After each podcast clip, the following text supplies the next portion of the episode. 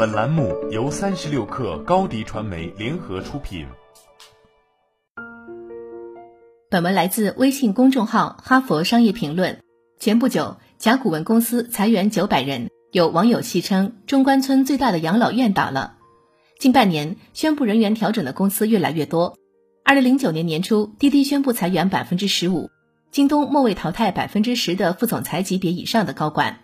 美团、摩拜、知乎等互联网公司也纷纷裁员。这个时期，风口下的企业都在应激性的为企业减重，而华为近年来也一直在向外界传递减员的信号，要解决内部组织臃肿的问题。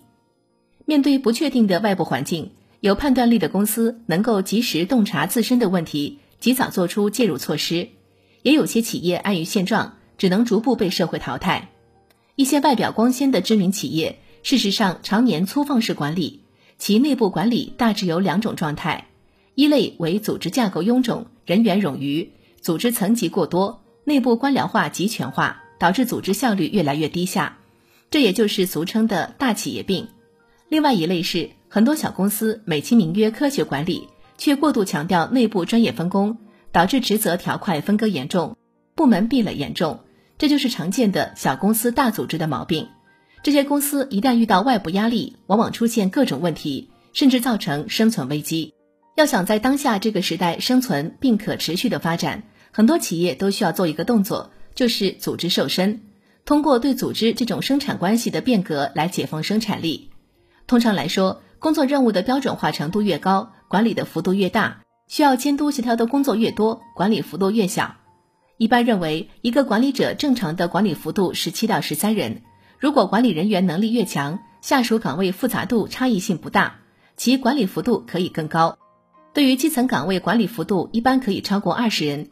笔者建议，在管理层级方面，对于五百人以上的公司，管理层级不要超过三级；不到一千人的公司，管理层级不要超过四级。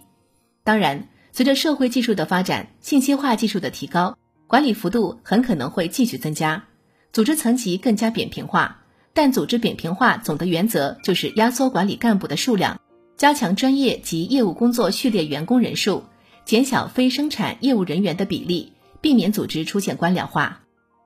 其实效率来自分权，但很多企业采取的是高度集权的管理模式，通常是总经理一支笔。这种模式直接带来的是流程审批节点较多，过程冗长，其实管控形同虚设，管理责任上交。总经理呕心沥血，但其他管理干部压力强度不足，被动执行，组织效率低下。针对这个问题，企业首要解决的是集分权结构的优化，即如何在保证可控的前提下，将决策点前移、下移，让听得到炮声的人呼唤炮火，减少决策在时间和空间上的延迟。企业集权容易，分权也容易，但在集权和分权之间获得平衡是比较困难的。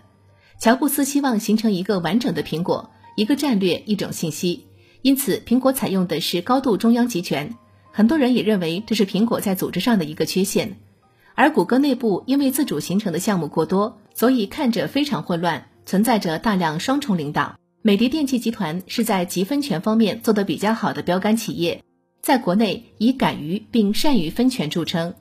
在非关键路径上实施放权管理。他们有专门部门负责分权手册的动态管理，每半年都会推动公司高层和相关部门将决策经验规则化、标准化，并将相对成熟的业务决策权下放，高层只聚焦例外管理。在美的内部也有集权有道、分权有序、授权有章、用权有度之说。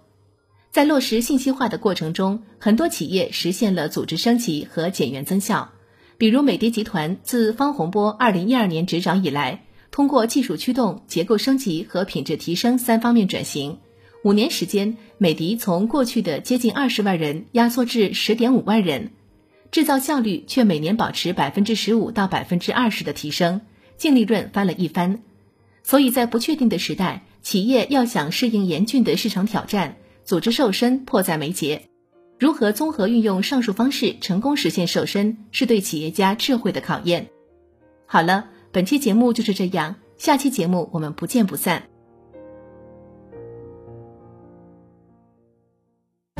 欢迎加入三十六氪官方社群，添加微信 baby 三十六氪 b a b y 三六 k r，获取独家商业资讯，听大咖讲风口，聊创业，和上万客友一起交流学习。高迪传媒，我们制造影响力。商务合作，请关注新浪微博高迪传媒。